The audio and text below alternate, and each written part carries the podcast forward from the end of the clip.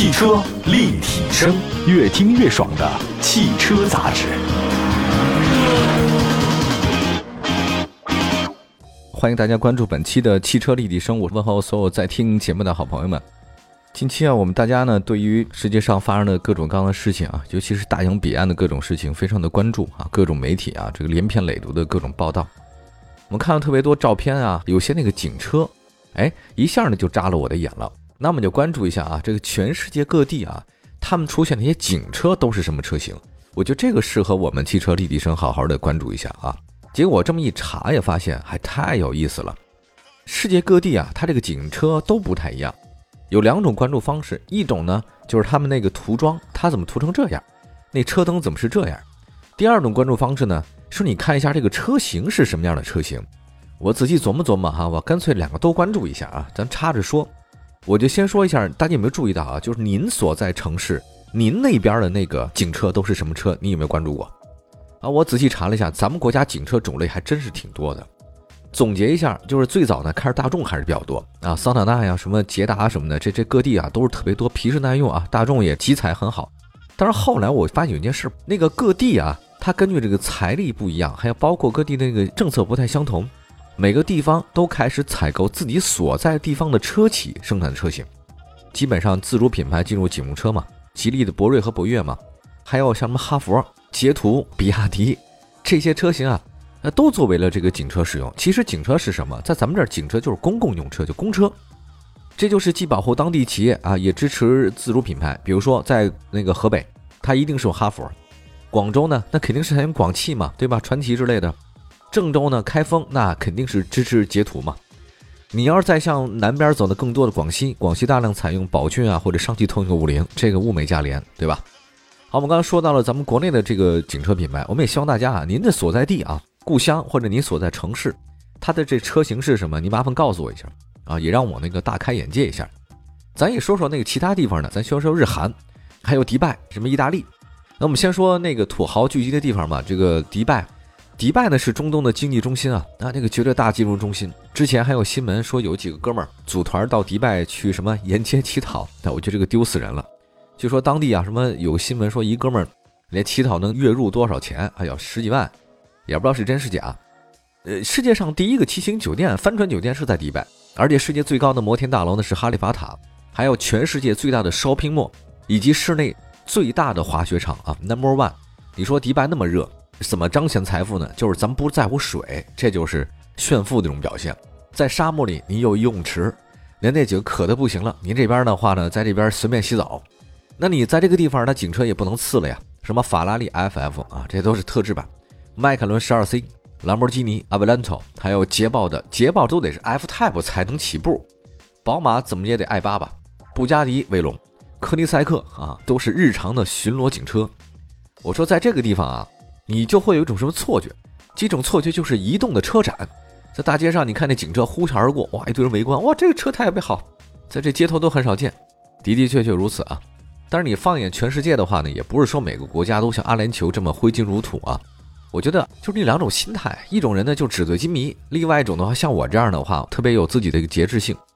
双十一我都什么都没买，其实也是，全世界可能也只有阿联酋是这样啊。所以别的地方的车型呢，警车更多的不是炫富啊，它是务实耐用。我们来看看咱们的邻国吧，早期在日本的这个，咱说涂装方面是什么样的车哈？它是白色浅灰色系。当然到了一九五五年以后呢，这个日本警察厅。就是柯南他们那个组织啊，那个开始效仿美国警车这种黑白两色，它不是灰了，是黑白了。呃，这样的话呢，跟普通车型的话呢，分别出来了啊。警车的辨识度很高，但他们那个黑白涂装的跟咱不一样，他们是双色车身，就是车门把手一条线下来到后面那个腰线啊，上面都是白的，车把手下面的全是黑的。哎，这就是黑白两色，这个跟咱们这儿还真不太相同。另外，日本的警车啊，它其实还有一个跟咱们不一样，是咱们这个警车上面就是写警察，对吧？但日本的警车呢，它会在侧面啊涂一个你在哪个地区的，比如说你在东京的警车，它那个车侧呢会有警视厅三个字儿。你其他地方的话呢，比如咱就说青森县吧，青森县上的贴的就是一个白色的天鹅啊，因为白天鹅是青森县的县鸟，所以他们就不是警视厅，写着县警察，县啊就是青森县底下一个圈儿啊，来一个天鹅飞翔的样子。这像什么呢？日本战国时代，他们那个德川家康啊、织田信长、丰臣秀吉啊，我这帮人他们用的那个家徽。所以日本的警视厅嘛，他这个老有当地的族徽，哈哈，家徽。根据了解，当今世界上的这个大多数警车的警灯啊，除了日本以外，其实是红蓝设计的。但是日本的警灯的话呢，只有一个单一的红色，它没有蓝色，不是相间的，就是红色的。所以你要到日本看那个单色警呢，您别它那蓝灯坏了，它没有，它就是这色儿。我们再看一下日本那个车型是什么？日本的巡逻车啊，它最多的是什么呢？就基于豪华中大型商务轿车所搭载丰田皇冠。二十世纪五十年代开始呢，几乎每一代的皇冠车备受日本警方所青睐。呃，除了皇冠以外呢，还有像这个斯巴鲁力狮，所以斯巴鲁力狮啊，算是日本警车一个中流砥柱。力狮在国内卖的确实不太好，咱们国内卖的好呢是它那个斯巴鲁的森林人 SUV。但是那个初代力狮呢，是一九八九年开始的，搭载了斯巴鲁的全时四驱水平对置发动机。斯巴鲁啊，就给日本的警车做了一个改装，有个斯巴鲁一个秘密部门，这个隐蔽的角落叫 STI。这 STI 在斯巴鲁的位置相当于什么呢？像宝马的 M、奥迪的 RS 啊、奔驰的 AMG，大概吧，大概这个意思。那九十年代开始呢，这个力狮啊就参加了越拉力赛，所以很多人对力狮印象还是挺好。你说在追赶小偷的时候，那个小偷开着车蹭蹭的往前窜，您这儿呢怎么都赶不上，怎么踩油门的话呢，只能稳人家那个尾烟儿。所以斯巴鲁力狮啊在日本还是受欢迎的，算是日本警车的一个首选。但是后来呢，好像也不太一样了啊，听说好像除了斯巴鲁力狮皇冠。什么 Suzuki 的那个凯泽西啊，好像也还行。像丰田的 Mark X 啊，这个应该就咱们的锐志。三菱的 Lancer、马六，这其实都是在这个日本采购名单当中的，不是特别常见。我们再来说韩国的这个车型啊，这韩国的车型早期呢跟日本涂装很像，那黑车门、白前门啊，这个典型的美式风格。但是现在那个韩国呢后来改了，八十年代以后，大家都知道韩国那个时代啊，真是大宇、现代、三星、LG 啊，就是韩国的大型财团们。大家看韩剧会长的二代都是年轻英俊，但实际上呢也并不如此啊！大家看一下最近的新闻，就发现了他们的二代、三代好像长得也就那样啊，跟那韩剧里完全不一样。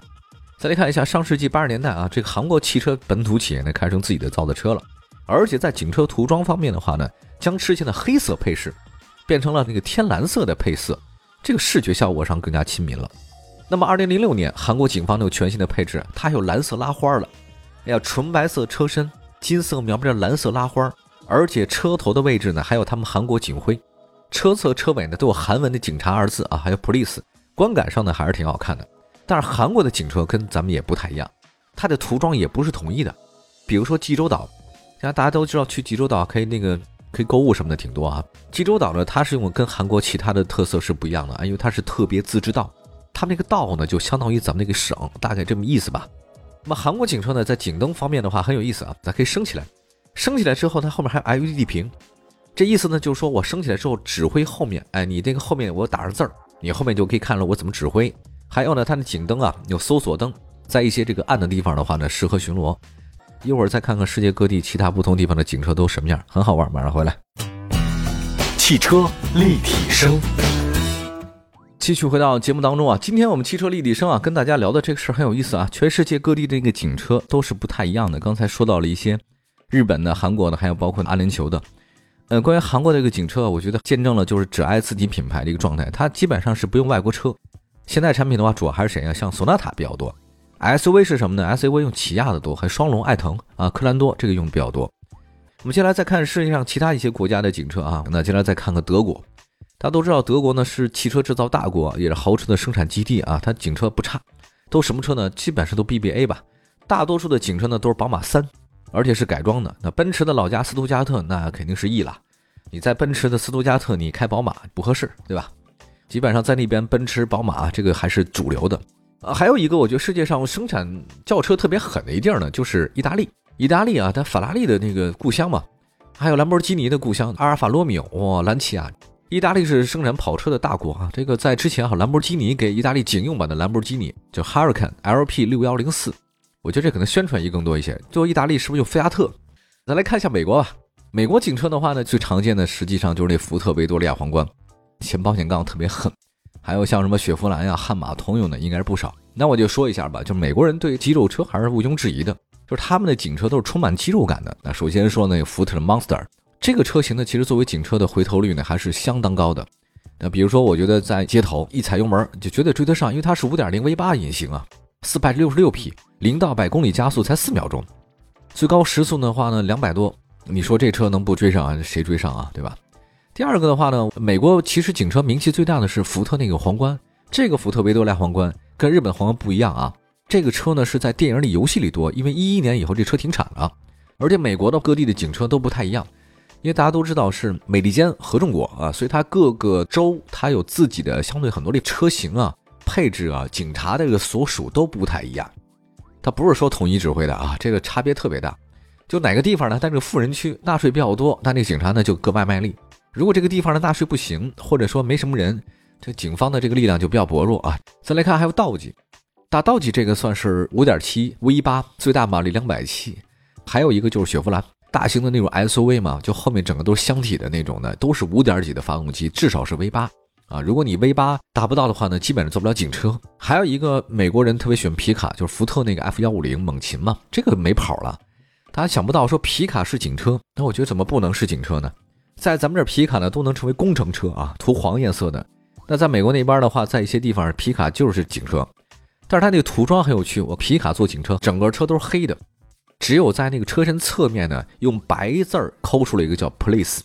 雪佛兰那个往往也是车侧，它是整个都黑的，周边的字儿呢是 Police，基本上就是一个大徽章啊，什么把自己的什么九幺幺啊，这美国的报警电话涂那侧面的还挺多的。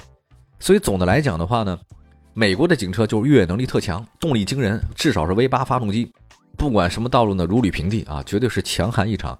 我觉得这也是被逼的。你能想象吗？就是说，如果说犯罪分子。都是那么强悍的，拿着冲锋枪 AK 喷来喷去。您这边的话呢，怎么踩油门都不走，这个肯定是不行的。刚才说的都是大家耳熟能详那些国家。有一次我看过那个中亚地区的一个电影，中间有个情节是什么呢？就是犯罪分子开着尼桑车在山路上啊啊啊啊就开，前面的那个警车呢在拦着呢，看他证啊就查他设卡。这个尼桑车其实也不是特别高级的哈，但是在那个车哇绝尘而去之后，几个警察就在那说呢，说哇开豪车的人。